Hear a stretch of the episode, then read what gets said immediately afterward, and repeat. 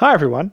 My name is Yosef Siegel, and welcome back to the Amem Torah podcast. This week, we start a brand new Sefer Sefer Shmos, starting with Parsha Shmos, and let's get right into it. So we begin the new Sefer Sefer Shmos, which begins with Bnei Israel transitioning from this extended family of 70 people uh, that we talked about uh, in Parshas Vayigash and Vayechi, growing into a great and mighty nation. Vayishritzu, Vayirbu mode, that they just uh, kept expanding, expanding, have more and more children until they're almost taking over Mitzrayim. They're just a tremendous amount of people. And fearing uh, this nation, which had again turns from this family into you know all of a sudden this uh, this overwhelming population, Paro tricks them into becoming his slaves, and this slavery lasts 210 years, as we know, until they were redeemed uh, at Pesach time, and of course, everyone knows the story. But if we just examine the story from the beginning, it's strange why Paro enslaved the Bnei Israel at all.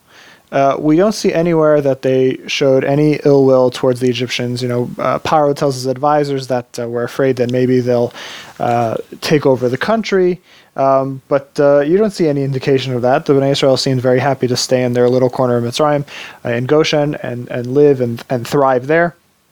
And more importantly, you would think that they uh, they deserved a little bit of the benefit of the doubt. I mean, uh, Yosef had taken Mitzrayim and turned them into a world power.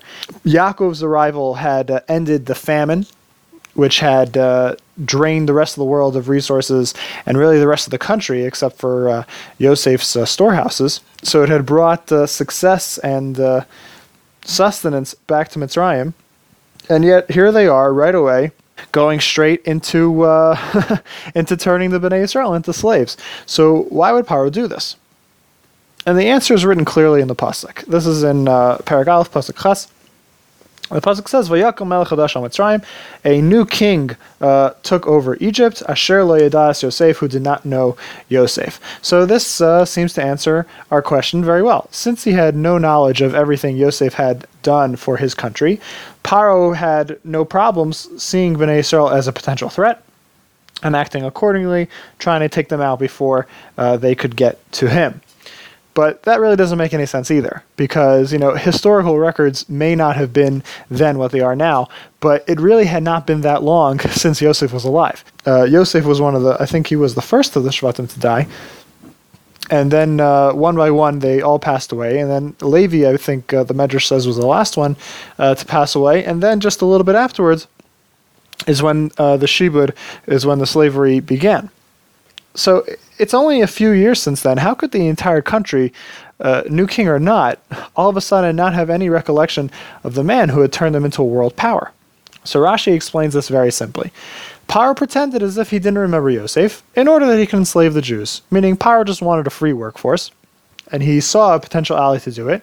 So he acted as if he owed Yosef nothing, and that's what it means that he didn't know Yosef. He owed the Jewish people nothing, and he turned them into his slaves.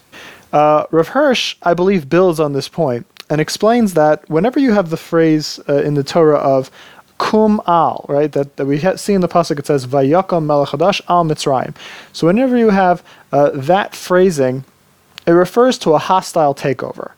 This was a totally new uh, dynasty in Mitzrayim. A foreign power had come in uh, at some point after the Shvatim had died, and in order to ensure that his new rule was secure, he wanted to eradicate all the memory of the good that Yosef had done for the Egyptian people, which would further solidify his position as the one providing the good for Mitzrayim. So, how did he do that? He, uh, he turned the Bnei Israel, Yosef's people, into slaves. He said, They haven't done anything for us. Let's at least uh, get them to do something for us now by having them uh, work for us for free. And that's why, Rav Hirsch explains, that's why it says in the Pasuk, Vayakam Melech Hadash al Mitzrayim Yosef, that it says that the king of Mitzrayim didn't know who Yosef was, because the nation, the people in Mitzrayim who were uh, there from before the takeover, uh, certainly knew uh, who Yosef was and what he had done for them.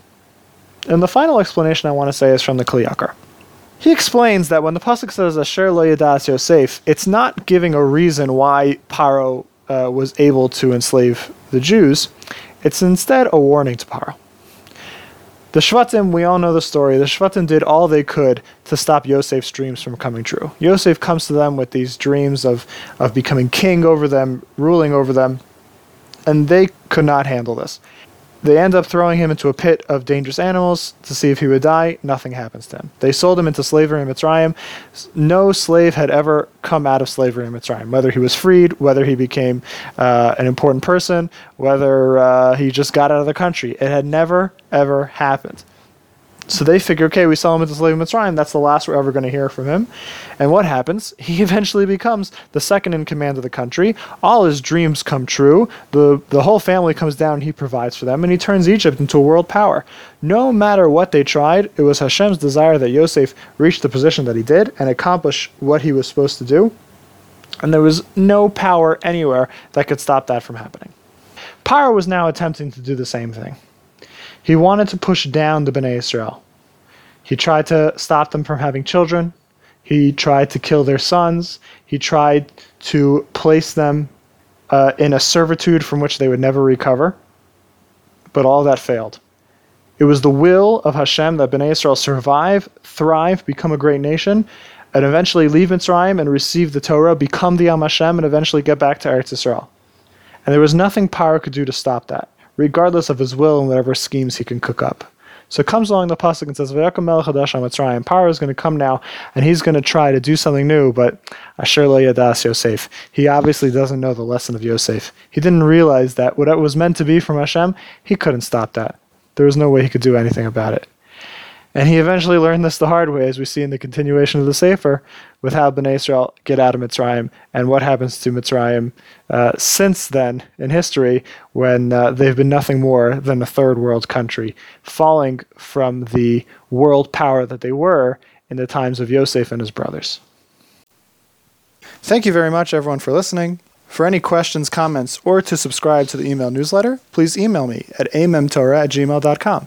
That's A I M E M T O R A H at gmail.com. The email newsletter will give you updates for Amem Torah as well as the written version of the Dvar Torah in your inbox, along with an MP3 download of this podcast. The podcast is also available on iTunes. Just search for the Amem Torah podcast or my name, Yosef Siegel. Please check out the blog itself, Old Ideas for the Modern Mind.blogspot.com, where you can get the written version of this week's Dvar Torah, as well as the archived versions of the previous eight years of Amem Torah Divrei Torah.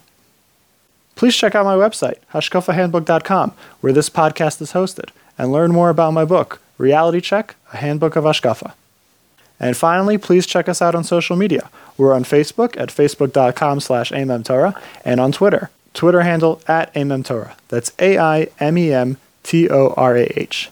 Thank you very much, everyone, for listening, and have a great Shabbos.